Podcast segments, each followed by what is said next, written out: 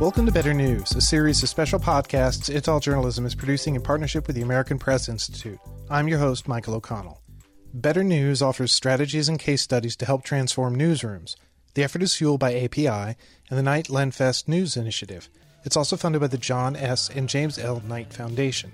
The goal of this podcast series is to highlight some of the useful research API has published as part of its Better News initiative.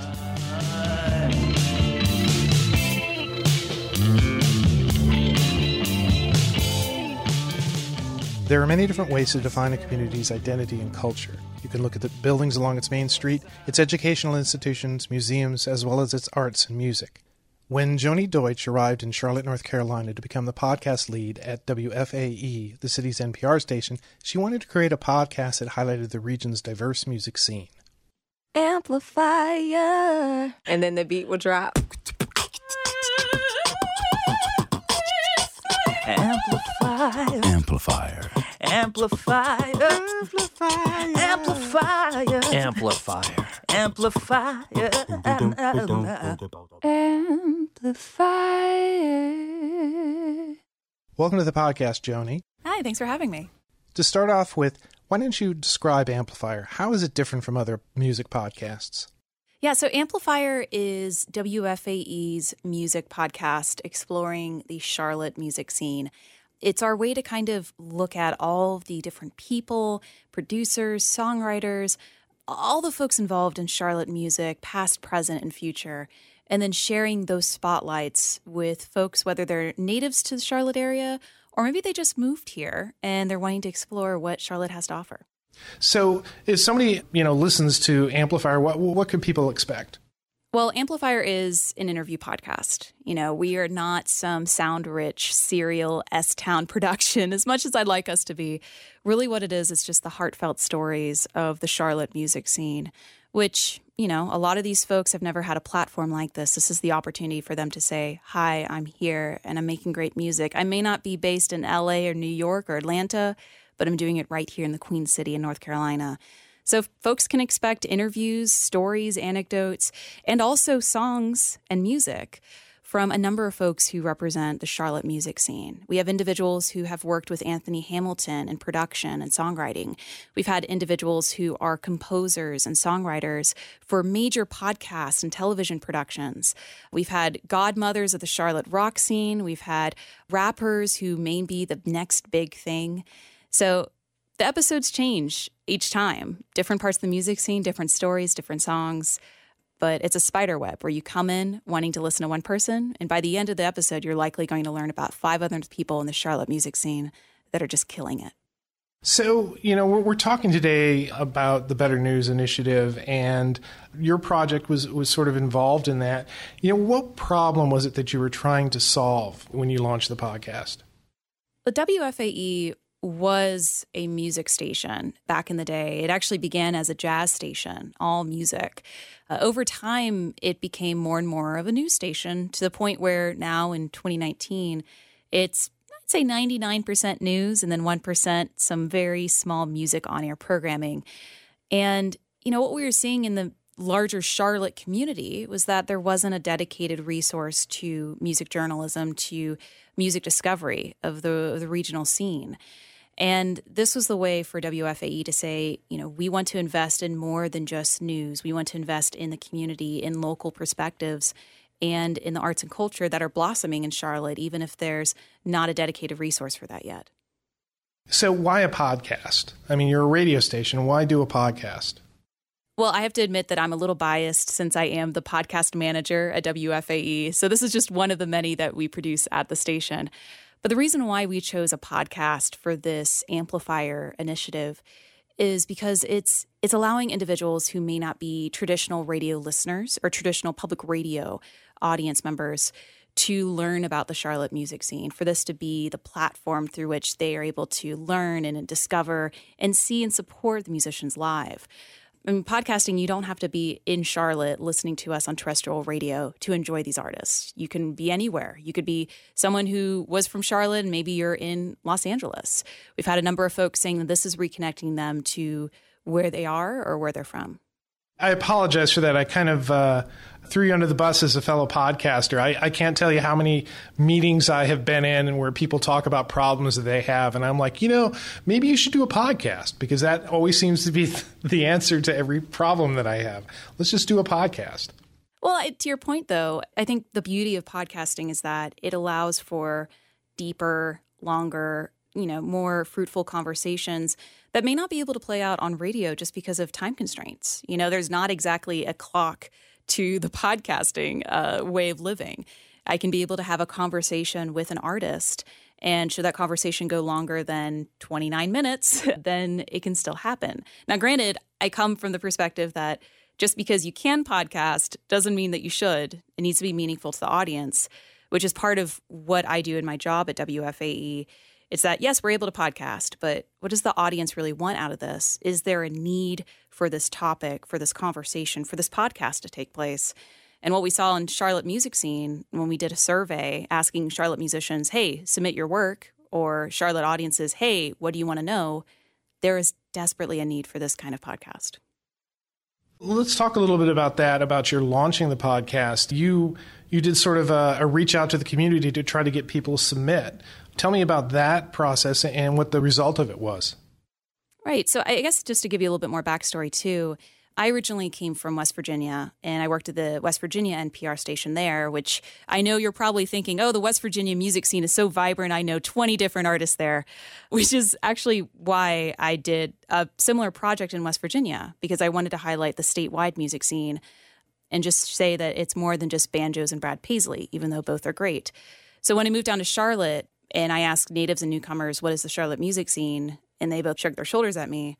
I realized there was more to the story down here. So, one of the first things we did was we created a Google form, a simple survey that we were able to promote on air, online, on social media, what have you, where we just asked Charlotte musicians, hey, we're potentially doing a series at WFAE about the Charlotte music scene. Tell us, who are you? You know, what kind of music do you play? What's the name of your act? Give us some links to where we can listen to you, and tell us a little bit more. You know, what has your experience been like in Charlotte music? And also, who are the individuals that you enjoy working with in the Charlotte music scene? And those responses not only gave us a glimpse of the different genres in the scene, but also the other people that may not have filled out the survey because they were mentioned in that little question of who's your favorite person to work with. We were expecting about 100 people to answer the survey. And to date, since the summer of 2018, we've received, I think by now, around 500 responses. And the genres range, the experience levels range, the experiences, the stories range. And so it was really great to be able to read through and listen through those different pieces and, and music. But more than that, we also did an analysis. You know, I, I created uh, three different audience segments that could really tie into why this audience, why this podcast needed to be made. You have the native, the person who's been here for decades and just never got to experience the Charlotte music scene because of work and life obligations. We also have the newcomer, the person who just moved to Charlotte, a city where we have 60 to 100 people moving here each day. And they're interested in the Charlotte music scene, but they just don't really know where to start and they want a trusted, curated voice and, and perspective for that. And then we also have the musician, the third audience segment, the person who's been working in the music scene for years and they want to dive deeper into it and they want to support an ecosystem for themselves and others. So, those three audience segments in mind and the hundreds of musicians who submitted their work, we created a podcast. So, you identified audiences, you created targeted content. What else can you tell me about the process and how it unfolded? The weirdly beautiful thing about my official title at the station, which for listeners out there, it's on demand content and audience engagement manager. It's a mouthful it means that my position, my role in creating podcasts and managing them isn't that I'm only focusing on the content. It also means I'm focusing on the audience and engagement with the audience, true engagement where it's a conversation, not just us saying, we're putting out this content, it's going to be the best there is, listen to it. And the audience then saying, no, how does this relate to our lives? So, to your point about just being able to create and launch this podcast, it's important just to consider what does the audience need out of it? And to do that, do you need to create surveys where you send it out to the audience saying, hey, we're about to launch a series, maybe a music series or podcast? Here are some basic questions for us to know what you need out of it, what you like.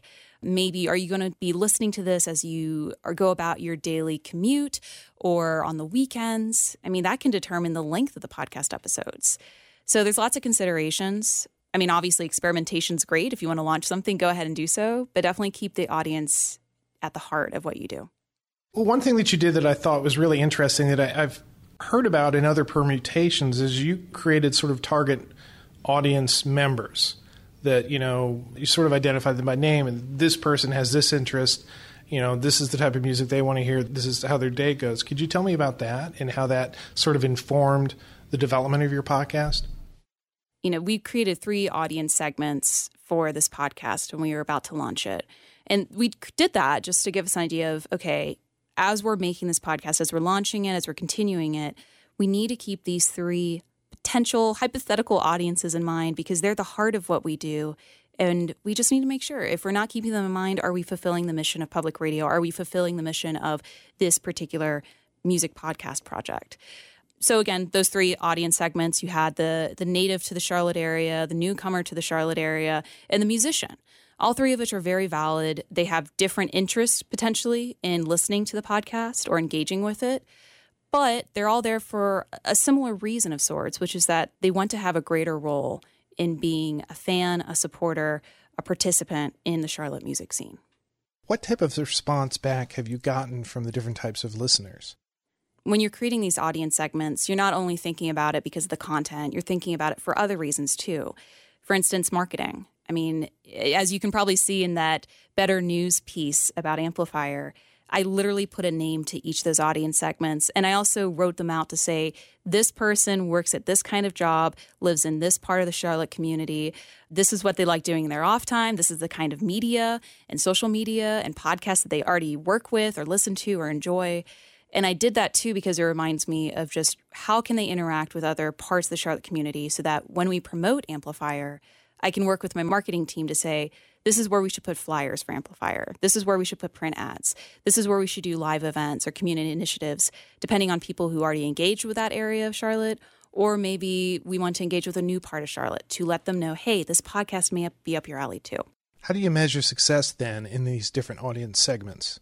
Well, I will say that since launching the podcast, which we did it in a very interesting way, which I can talk to in just a bit, when we launched the podcast in September 2018, we heard from so many different people over social media, over email, membership during our pledge drive when they made little comments saying why they're donating to WFAE, all of which hit what our audience segments were that we envisioned. We heard from individuals who said, Thank you so much. I had no clue that this artist who's been playing here for 30 years was here. I've been here for even longer in the Charlotte community. You just opened my eyes to their music and also everyone that they mentioned in their interview so that I can learn about all of their comrades and their collaborators in the Charlotte music scene. I've heard from people that are brand new to the Charlotte area saying that this podcast is a resource for them to learn more about the music venues and where they can go see live music in Charlotte since they had no clue where to go. And what we're seeing is the amount of support too, not just from the listeners of this podcast, but from the music community. They're proud to say that this is the home for Charlotte music journalism. They've been talking about it within their music communities. They've been able to spread the word about the interviews. And also, we've heard from organizations. You know, since we launched this in September of 2018, a number of nonprofits, of museums, of fine arts institutions have reached out saying, hey, we want to collaborate with Amplifier because we know the good work that you're doing in the community. Let's do a live event. Let's do a panel discussion on the music scene. Let's do a live festival or a concert showcase of the Charlotte musicians that you featured on Amplifier. And to this day, I'm probably being asked once, if not twice a week, to do an amplifier collaboration with the community because of that community support. So you alluded to this before, but I did want to ask you when you launched in 2018, you had kind of a interesting way to do it. You know, when people think about podcasts, they're thinking about, oh, this is something coming out every, you know, every week or every couple of weeks or every month or something. But you launched a podcast a day for 20 days. What was behind that? idea? When we launched in September 2018, we did it every single weekday just for that month. So Monday through Friday, there was a brand new interview in the podcast feed of a totally different person. So the first Monday that we kicked off the series, it was with a rocker, a godmother of Charlotte rock music, Hope Nicholls. The next day, it was with Chad Lawson, based in Charlotte, who's a classically trained pianist, and he's the composer of the podcast Lore. And like the list goes on and on of genres: rap, hip hop, R and B, pop, folk, you name it. And the reason we did that, a 20 for 20, basically a daily music podcast, is because there's not really anything like it. You have daily news podcast, mostly national news podcast, but there really wasn't a daily music podcast, let alone a daily Charlotte podcast like this that really highlighted those folks in a coordinated effort. Because once those 20 interviews were done, you could see the patchwork of Charlotte all in one place of what the Charlotte music scene was. So, yeah, it created a big splash. I think also that that coordinated effort of every day an amplifier artist and us creating graphics that the artists were able to share on social media that looked amazing and just so engaging. By the end of the month, people knew the amplifier branding. People knew what amplifier was because their social media feeds, their on air feeds were just slathered with it. So it, it really helped us just make people know this was going to be a thing and Charlotte music was going to be a thing. And then from that, you turned around and you come out every other week. Yeah. So since September 2018, we have changed up the production process because I think a daily music podcast for 300 some days of the year it can't do that at the moment, given that we're kind of a small operation of sorts. So uh, since September 2018, we've been doing it every other Thursday. So basically once every two weeks. So, how long does it take you to produce an episode? Sorry to say, but happy to say that this is a small but mighty operation where I, I, do the bulk of the work. I'm very happy to have an editor involved, as well as some digital assistants and web assistants and social media assistants. On my end for Amplifier, it means that I am taking about an hour or two to listen through different submissions we've received and other parts of the Charlotte music scene I want to highlight. Some of them aren't musicians, some of them are artists, they're graphic designers, they're producers. So maybe they don't have music. I read up on them, research them, booking the interview, recording the interview, which takes about 40 minutes for me to edit down. The editing process takes a couple hours, depending and then being able to transcribe some of the interview for web purposes, collecting some photos to use for the web. I think in total, an amplifier episode takes about six hours, depending. Could be a little bit longer, it could be a little shorter. And one of the reasons I ask that is I've talked to a lot of podcasters. I'm a podcaster. This idea that, hey, it's real easy to do a podcast kind of is real easy to do a podcast, but there's actually a lot of work in actually creating a successful podcast. Not the least of which is trying to identify a guest and, and schedule when, when that person is going to be free to be able to talk to you. So, what surprised you about this project? I think there were a number of surprises to this amplifier project. The first one, and in chronological order, is just the amount of response I saw to the series when we announced, hey, musicians in the community, send us your, you know, stories, send us your songs. We're not going to tell you what we're going to do with it yet because we don't know, but send us your things and we'll listen through. And then seeing the amount of response, and I continue to see that response, people emailing me saying, hey, we really appreciate that interview you did with someone in our part of the music community. We want to make sure this other person's on your radar. It's encouraging. I think the second thing that's been surprising has just been the community response like I said, I did a similar project, a podcast like this in West Virginia for the entire state. And maybe it's because it was a greater distance, you know, one city versus one state. But I didn't see as much support on a statewide basis as I'm seeing in a citywide basis for Charlotte. I mean, we're having all sorts of people coming out of the woodwork to say they listen, that they support it, that they're now supporting WFAE because they believe in the mission of it now, that we really are there to highlight the community and its stories. I think you can kind of hear it in my voice, but I've just been so proud of meeting all these individuals involved and and highlighting them. And I'm surprised that I'm able to do what I love, which is making this podcast. So, what advice would you give to someone who would want to launch a podcast? As maybe a uh, a journalist, uh, maybe not a uh, necessarily a, a, radio station. Maybe it's uh, somebody to a publication that has an idea. What advice would you give them? I would recommend creating a podcast that's meaningful to yourself, but also to your listeners. And does that mean that you need to figure out if there are voids, if there are parts of the community that their voices aren't being heard? Possibly. Because that's where the appreciation comes from. The fact that you are going to be there on the ground saying, I am here to share your stories. And that's where the groundswell of support comes from. So, yeah, definitely find a story that is meaningful to you, but find the community that is also going to find your podcast meaningful to their lives. And what would you say to somebody who might be surprised that their podcast is maybe not generating the traffic or the downloads that they thought it was going to do? We can't all be serial. We can't all be the Daily from the New York Times. We can't all be the big podcast at the top of the charts on Apple Podcasts. It's just not feasible for so many reasons time, resources, sanity. So just keep at it. Consistency is just the key to personal success, professional success, whatever success that you want to define.